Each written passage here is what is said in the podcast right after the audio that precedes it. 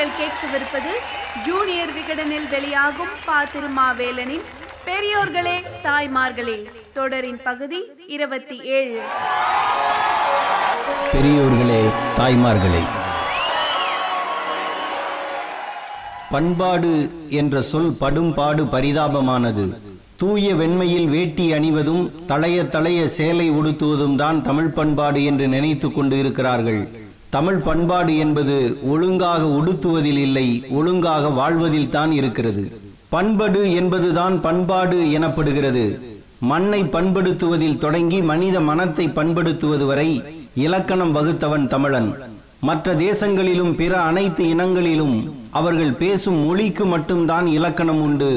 தமிழில் மட்டும்தான் வாழும் வாழ்க்கைக்கு இலக்கணம் வகுத்து வைத்திருந்தான் மூத்த தமிழன். காடும் காடு சார்ந்ததும் முல்லை மலையும் மலை சார்ந்ததும் குறிஞ்சி வயலும் வயல் சார்ந்ததும் மருதம் கடலும் கடல் சார்ந்ததும் நெய்தல். இந்த நான்கும் அதன் குணத்தை இழந்தால் அது பாலை என்று மண்ணின் குணத்தை வைத்து மக்களை பகுத்து கொண்டவன் தமிழன். குடும்ப வாழ்க்கையை அகமென்றும் வெளி வாழ்க்கையை புறமென்றும் பிரித்து கொண்டான். அறம் பொருள் இன்பம் ஆகிய மூன்றுமே தமிழர் வாழ்க்கையின் முதலும் கடைசியுமான நெறிகள். அறம் பொருள் இன்பத்தில் நான்காவதாக வீடு பேறு என்பது ஆதி தமிழன் அறியாதது வேதியர் புகுத்திய பிற்கால பிற்போக்குகளில் அதுவும் ஒன்று. நம்முடைய எல்லா இலக்கியங்களும் தமிழின் சுவையை சொல்வதாகவே சுருக்கப்பட்டுவிட்டன. உண்மை அது அல்ல அவை அனைத்துமே வாழ்க்கையின் இலக்கணம் பேசுபவை. திருக்குறள் அகநானூறு புறநானூறு எட்டுத்தொகை நற்றினை குறுந்தொகை கலித்தொகை ஆகிய அனைத்துமே காதலையும் வீரத்தையும் அடித்தளமாக வைத்து வாழ்க்கையை பற்றியே பேசுகின்றன. அதுதான் தமிழ் பண்பாடு என்பது. வேட்டை சமூகமாகத்தான் தொடக்க காலத்தில் இருந்தோம். ஒரு பன்றியை வேட்டையாடி கொன்றாலும் ஊரே உட்கார்ந்து சாப்பிடும். அதனால் தான் பகுத்துண்டு பல்லுயிர் காத்தல் நூலோர் தொகுத்தவற்றுள் எல்லாம் தலையாயது என்று பண்பாடு வகுத்தான் தமிழன். சமூகத்தில் எந்த அளவு ஒற்றுமை இருக்குமோ அந்த அளவு பகைமையும் இருக்கும். ஓர் ஊர் இன்னொரு ஊரை ஒரு குழு இன்னொரு குழுவை வென்று வாழும் அவசியம் இருந்த காலத்தில் யாதும் ஊரே யாவரும் உறவுகளே என்று சொல்லிக் கொடுத்தான் புறநானூற்று புலவன். உன்னிடம் இருக்கிறதா? உன்னிடம் நிறைய இருக்கிறதா? அதை இல்லாதவர்க்கு கொடு. அப்படி கொடுப்பதே இன்பம் என்று ஈகையை சொன்னது நமது இலக்கியம்.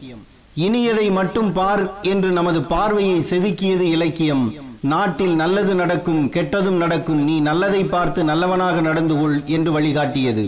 நல்லது செய்ய முடியவில்லையா? பரவாயில்லை. கெட்டது செய்யாதே என்று தடுத்தது தமிழ் இலக்கியம். உள்ளுவது உயர் உள்ளல் அதாவது நினைப்பதை பெரிதாக நினை முயல் வேட்டைக்கு போய் வெல்வதை காட்டிலும் யானை வேட்டைக்கு போய் தோற்பது பெருமை என்றது இலக்கியம். பண்பு உடையவர் வாழும் வாழ்க்கையே வாழ்க்கை என்றது இலக்கியம். அன்பையும் அறத்தையும் புறக்கணித்தவர்கள் தீரா பழியை சுமப்பார்கள் என்றதும் பழைய நூல். பிறர் உனக்காக செய்த நன்றியை மறக்காதே செய் நன்றி மறந்தவருக்கு உயர்வே இல்லை என்றான் தமிழன். மானமே உயிர் என்றது இலக்கியம். கணைக்கால் இருமுறை குடிக்க தண்ணீர் கேட்டான். சோழ நாட்டு வீரர்கள் தாமதமாக தண்ணீர் கொண்டு வந்து கொடுத்தார்கள். இந்த அவமானம் தாங்க முடியாமல் அந்த நீரையே குடிக்காமல் உயிர் விட்டான். இதன் பொருள் கணைக்கால் இரும்புரை மாதிரி சாக வேண்டும் என்பதல்ல. பட்ட அவமானத்தை தூசி போல துடைத்து விடக்கூடாது என்பதையே உயிரை விட மானம் பெரிது என்றான் தமிழ் புலவன். அனைத்துக்கும் மேலாக சொன்னதுதான் பிறப்புக்கும் எல்லா உயிருக்கும்.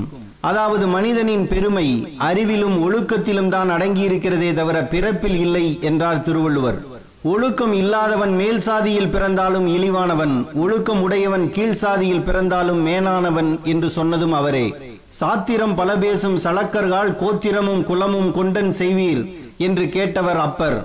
பிறருக்கு கொடுப்பவன் பிறருக்கு கொடுக்காதவன் என்ற இரண்டே ஜாதிதான் உண்டு என்றார் அவ்வை. இப்படி ஆயிரம் பாட்டுக்களை அடுக்கிக் கொண்டே போகலாம். நீ எந்த கடவுளையும் வணங்கு எல்லாம் ஒன்றுதான் என்றவன் தமிழன்.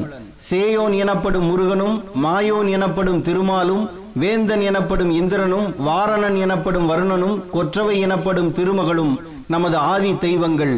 அழகுக்கு சேயோன் வெற்றிக்கு மாயோன் ஆட்சிக்கு இந்திரன் இயற்கைக்கு வாரணன் அகத்துக்கு கொற்றவை என்று கடவுள்களையே குணத்தால் பிரித்ததால் குலநாசம் ஏற்படுத்தும் சண்டைகள் ஆதியில் இல்லை.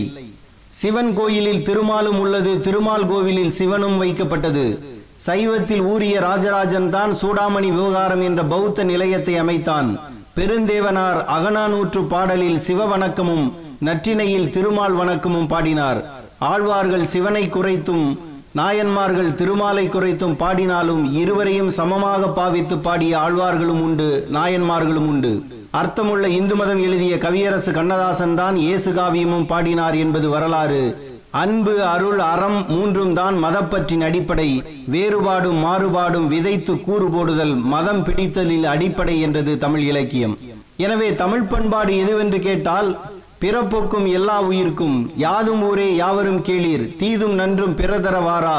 ஈத்துவத்துக்கும் இன்பம் பகுத்துண்டு பல்லுயிர் ஓம்புதல் நன்றி மறப்பது நன்றன்று அன்பும் அறனும் நீங்கி நீங்கா நிறையம் பண்பனப்படுவது பாடறிந்து ஒழுகுவது ஒன்றே குலம் ஒருவனே தேவன் என்பதுதான் என்று சொல்லுங்கள். இதை கடைபிடிக்காதவர்கள் தான் ஒடுக்கும் உடையில் மட்டும் பண்பாடு இருப்பதாக சொல்லி கலாச்சார காவலர்களாக மாறிக்கொண்டிருக்கிறார்கள்.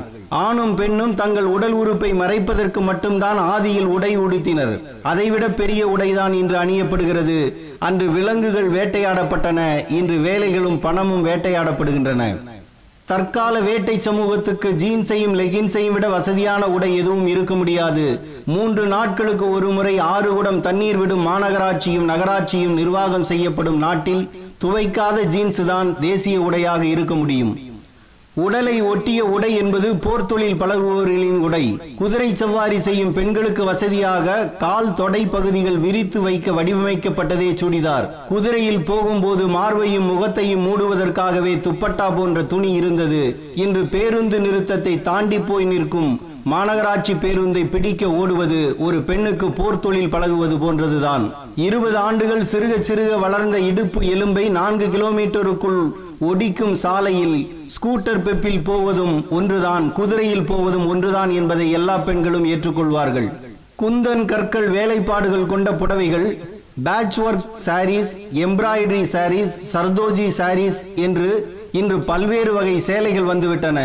சேலைகளில் குஞ்சம் பாசிகள் கண்ணாடிகள் வைத்து வரும் இவற்றை பார்த்ததும் நாகரீகம் தலைவிரித்தாடுவதாக பெருசுகள் தலையில் அடித்துக் கொள்கிறார்கள். இந்த மாதிரியான சேலைகள் அனைத்துமே சங்க காலத்திலேயே இருந்துள்ளன.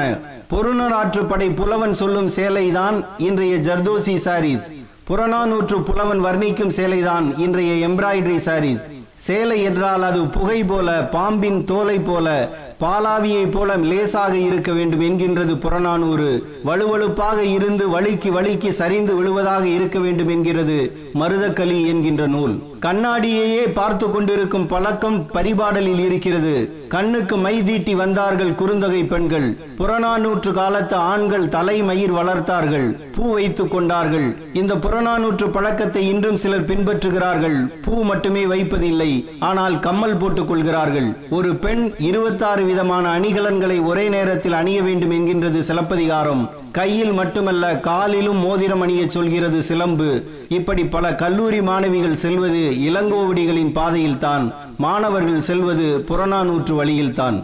பண்பாடு கால அளவில் மாற்றமடைந்து விட்டதா என்று கேட்டபோது மாற்றமடையவில்லை வளர்ச்சி அடைந்துள்ளது என்று சொன்னார் தனிநாயகம் அடைகள் அதுதான் உண்மை.